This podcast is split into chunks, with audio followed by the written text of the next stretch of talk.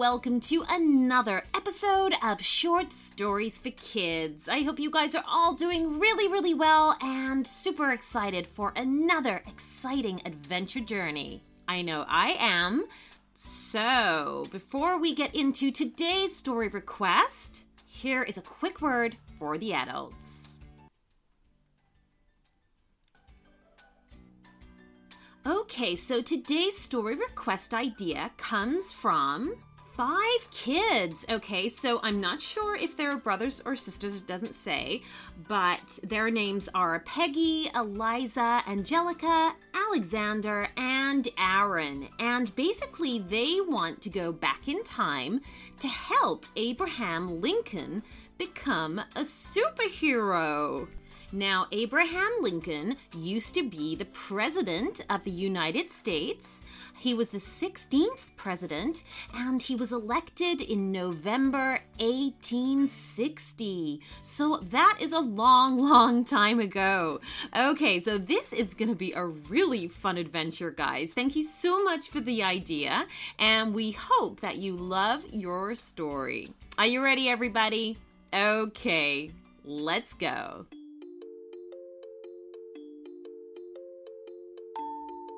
It was a truly beautiful day for a picnic. Peggy, Eliza, Angelica, Alexander, and Aaron had found an amazing quiet spot to enjoy a feast of sandwiches, chips, and cake. Ah, this is the life, said Angelica, relaxing back onto the grass of the meadow. Oh, yeah, agreed Alexander as he helped himself to another sandwich. Any chips left? asked Peggy. Aaron's got them, smirked Eliza as she tucked the bag she was eating from out of sight. Aaron held his bag up. I'll share, he said. Plenty in here.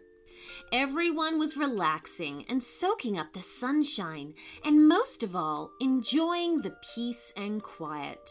But it was a peacefulness that wouldn't last long. Frizz All five of them sat up sharply, heads twisting towards the noise.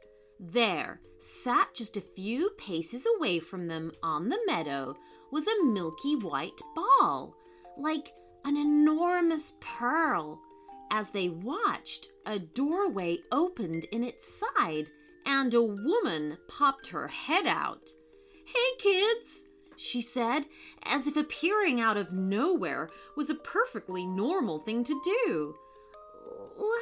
Where did you come from? asked Eliza. The future, said the woman as she passed through the doorway.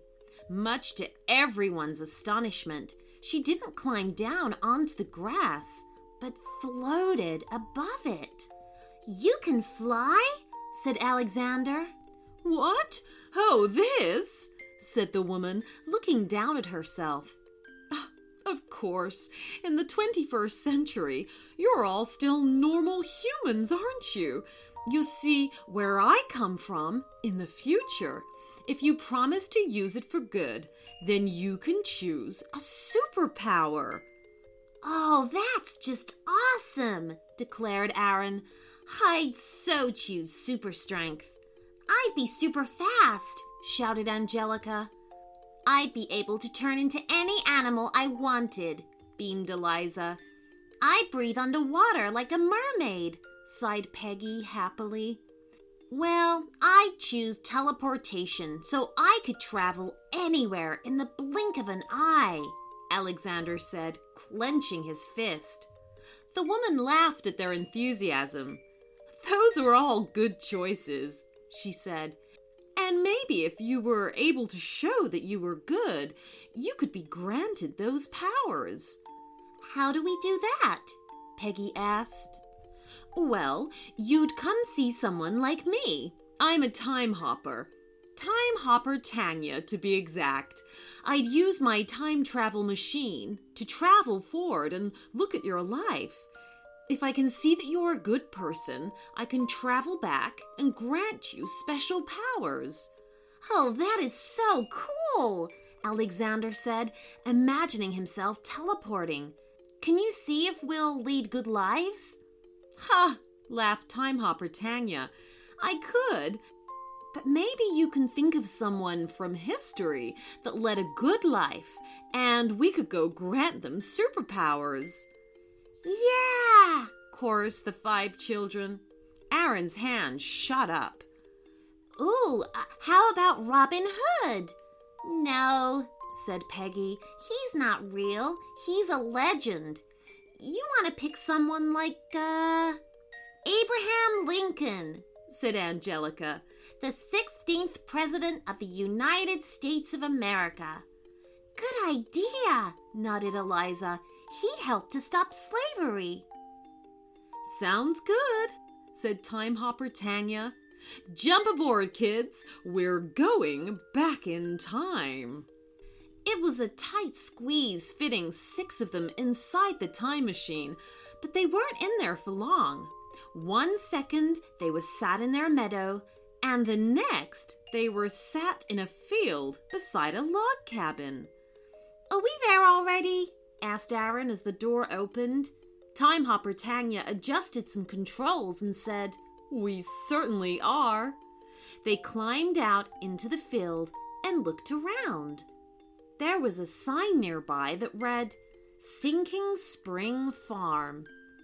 I thought we'd be going to the White House in Washington, D.C., commented Alexander. Are you sure this is the right place? Oh, yes, said Time Hopper Tanya. Quite sure. Suddenly, the log cabin's door burst open as a young boy raced through it across the porch and leapt onto the dusty earth in front of the field. He was wearing threadbare clothes, a scruffy hat woven together from dried grass, and his feet were bare. Oh, my stars! he hollered. Where did you folks come from? And why's that lady floating in the air like a butterfly?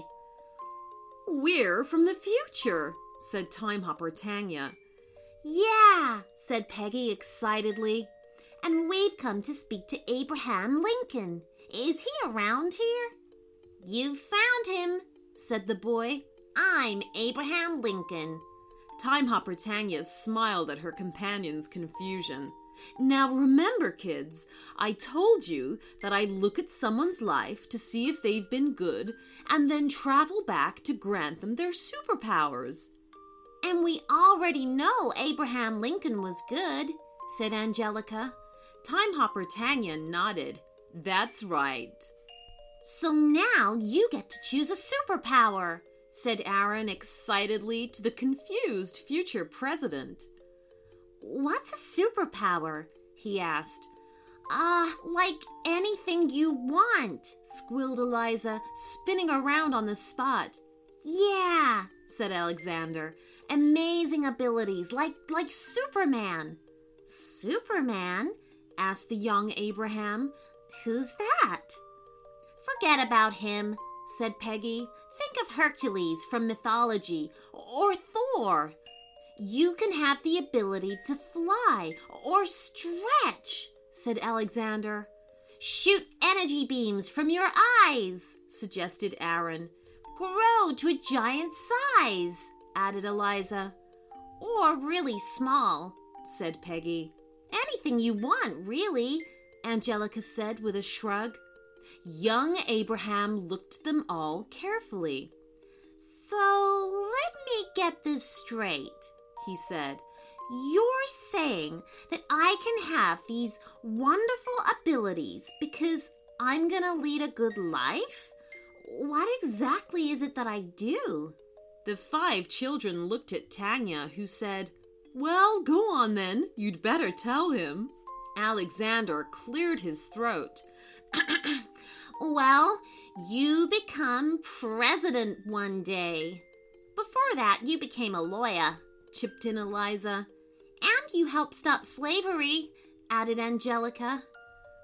Goodness, said the young Abraham. He took off his hat and ran a hand through his hair. We're just a poor family here, and you're saying that, that I go on to do all of that? Yep, said Aaron. You're quite famous. Abraham cocked his head to the side. As a reward for what I will do, you're willing to grant me astounding abilities? Uh huh, that's right, grinned Peggy. And yet I do all these things you say in the future, but without any superpowers? Abraham was studying each of their faces carefully. You've got it, said Alexander. Abraham thought about it for a moment. I respectfully decline your kind offer, he said, plopping his hat back on his head. What? Aaron said in disbelief. But you could have the strength of a hundred men. Just think how useful that would be. Abraham looked at Aaron and smiled kindly. It seems to me that I already achieve so much. My family live in poverty here. To hear that I do so much and climb so high, well, that sort of feels like I have special powers already. I thank you for your kind offer, but no thank you. The five children were wide eyed with admiration. It was suddenly clear to them why this wise boy would one day become such a great man. Then we must be going, young Master Lincoln, said Time Hopper Tanya. It's been a pleasure to meet you. Likewise, said the future president. They poured back into the time machine, and the door closed behind them. Shame we didn't get to grant any superpowers, said Angelica. Yeah, said Peggy. That would have been real fun. Then try again, suggested Time Hopper Tanya. Suggest someone else. I've got it, burst out Alexander. How about George Washington? Yes, agreed Aaron. You sure? Time Hopper Tanya asked. Go for it, said Eliza. And so Time Hopper Tanya reached for the controls. But of course, what happens next is another story. The